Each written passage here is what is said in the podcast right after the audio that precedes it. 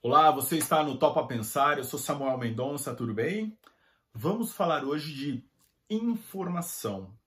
É um assunto muito delicado porque ele tem relação com desinformação, com manipulação, com deformação e com formação também.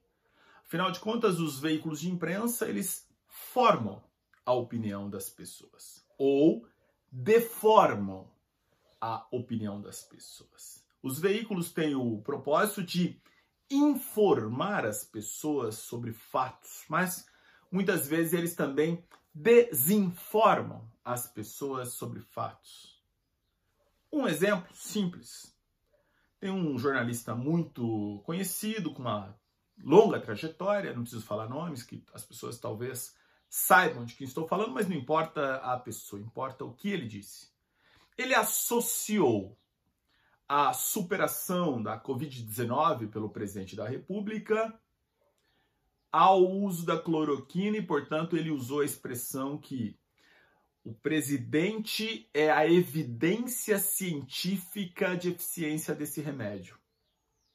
O que esse jornalista fez foi desinformar e tentar deformar a opinião pública. Por quê?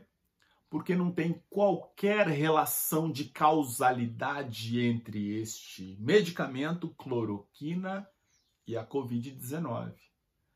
Não há nenhuma relação, porque não há evidência científica, e quem pode falar de evidência científica são os cientistas. Se os cientistas, nas suas diversas esferas, aí pegando só a estrutura médica nos Estados Unidos e também a OMS não recomendam este medicamento, isso já está consensuado que não há evidência de melhoria, este jornalista tentou desinformar e, de, e deformar, enfim, a opinião dos seus seguidores. Para dar um exemplo da importância que tem a imprensa na sociedade, porque nós temos jornalistas muitas vezes comprometidos com a verdade, mas temos casos como foi deste jornalista que não tem compromisso com a verdade. Esse exemplo é a evidência de que ele não se importa com a verdade. Ele se utiliza da sua trajetória como jornalista para desinformar. Então a minha pergunta, como você se informa, ela é importante. Porque dependendo do veículo e do compromisso desse veículo ou do jornalista com os fatos, você vai receber ou não informação ou desinformação. A pergunta é simples, né? Como é que eu sei que o veículo que eu estou acompanhando ele tem ou não credibilidade? Eu tenho que sugerir um caminho seguro para que você possa saber se o veículo que você acompanha, seja de mídia escrita, televisiva ou internet, tem credibilidade na informação que está ali construindo. Qual é a minha dica? Que você não fique apenas destinatário de um veículo, mas que justamente possa receber a mesma notícia de veículos diferentes e divergentes, de preferência antagônicos. Eu vou dar dois exemplos de veículos antagônicos que não são majoritários, que servem de baliza para você formar a tua opinião tem um caso determinado, leia o que produziu o antagonista e a Cruzoé sobre este assunto. E eles têm também, evidentemente, um canal no YouTube com seus jornalistas. Do mesmo assunto, leia e acompanhe também a produção no YouTube do 247, que é um outro veículo de imprensa. Se você tiver condições de acompanhar veículos tão distintos, diria, você está preparado, preparada para não ser desinformado ou deformado. Por quê? Porque terá agido antes com o antídoto contra a desinformação, que é a manipulação. A manipulação significa justamente seguir um único caminho. Manipulado está aquele que escuta aquele jornalista ou veículo como se fosse um guru. Vocês sabem muito bem que os gurus no campo da astrologia têm algum resultado e também da religião. No campo da racionalidade, quem se utiliza da razão, no sentido kantiano, por exemplo, não vai aceitar algo pronto, porque não terá preguiça ou covardia. Estou fazendo referência a um texto do Immanuel Kant, Was ist Aufklärung? O que é o esclarecimento?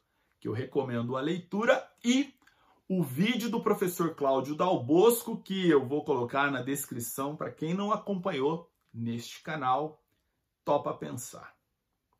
Reflexão interessantíssima sobre esse assunto foi feita por Giovanni Sartori neste livrinho intitulado Homo Videns. Para ele, o homem está deixando a tua marca sapiens, que é justamente o pensamento diante da imagem. Estudo feito na Itália com estudantes evidenciou para ele a formulação da tese que as pessoas estão deixando de lado a capacidade de abstração de pensamento e optando pela informação que vem via imagem. Isso tem consequências. Tem consequências do ponto de vista da manipulação e até mesmo consequências para a democracia. Recomendo fortemente para quem ainda não leu o Giovanni Sartori, o seu Homo Videns. Manipulação existe e há quem goste de ser manipulado. É muito fácil ficar com o discurso pronto, seguindo o canal do YouTube de alguém que você tem afinidade e muito fácil porque aquele discurso pronto que coincide com a sua visão de mundo te gera conforto. A minha proposta é de que você saia do conforto e busque o desconforto de ler textos e de ouvir a notícia de pessoas divergentes, que têm uma visão de mundo divergente. Se você, portanto, acompanha o 247, vá agora se inscrever e acompanhar o antagonista e a Cruzoé. Por outro lado, se você acompanha Cruzoé, o antagonista ou o MBL, vá agora ao 247. Ouvir, ler o que ali se produz. Por certo, esse desconforto vai gerar um lugar de conhecimento formado por alguém que vai compreender a realidade, os fatos de uma forma, diria que mais distanciada e, portanto, mais vacinada, porque não manipulada. Se está só numa visão de mundo, posso com segurança dizer: tem manipulação aí. Se está só na outra visão de mundo, posso dizer algo parecido, tem manipulação aí. Isso significa que os veículos manipulam? Não necessariamente. Mas a sua visão de mundo, a minha visão de mundo, a nossa visão de mundo, quando nutrida só por uma forma de ver o mundo, só por uma linha editorial, só por uma política editorial, ela está direcionada e talvez distante de algo mais amplo. E, portanto, a minha recomendação forte para todos os que acompanham o nosso Topa Pensar é justamente esta: sair do conforto e buscar saber o que pensa o diferente, o divergente. Eu acompanho o 247 e o antagonista. Leio a Cruzoé e leio o 247. Eu tenho condições de dizer que tem muito a ser compartilhado nesses veículos divergentes para quem deseja um conhecimento mais equilibrado. Ah, mas com isso você está sendo isentão. Eu tenho um vídeo sobre isso e está na descrição para você. E vou dizer que não há isenção, mas sim uma posição clara de quem está querendo ser desafiado ou desafiada. Esse é o vídeo de hoje. Se você gostou, é hora de dar o seu like ou até dislike, comentar, divulgar, fazer barulho. Somos mais de 700 pessoas, graças ao seu trabalho de divulgação, que eu agradeço muito. Grande abraço, ótima semana e fiquem atentos nas notícias divergentes. Vamos crescer.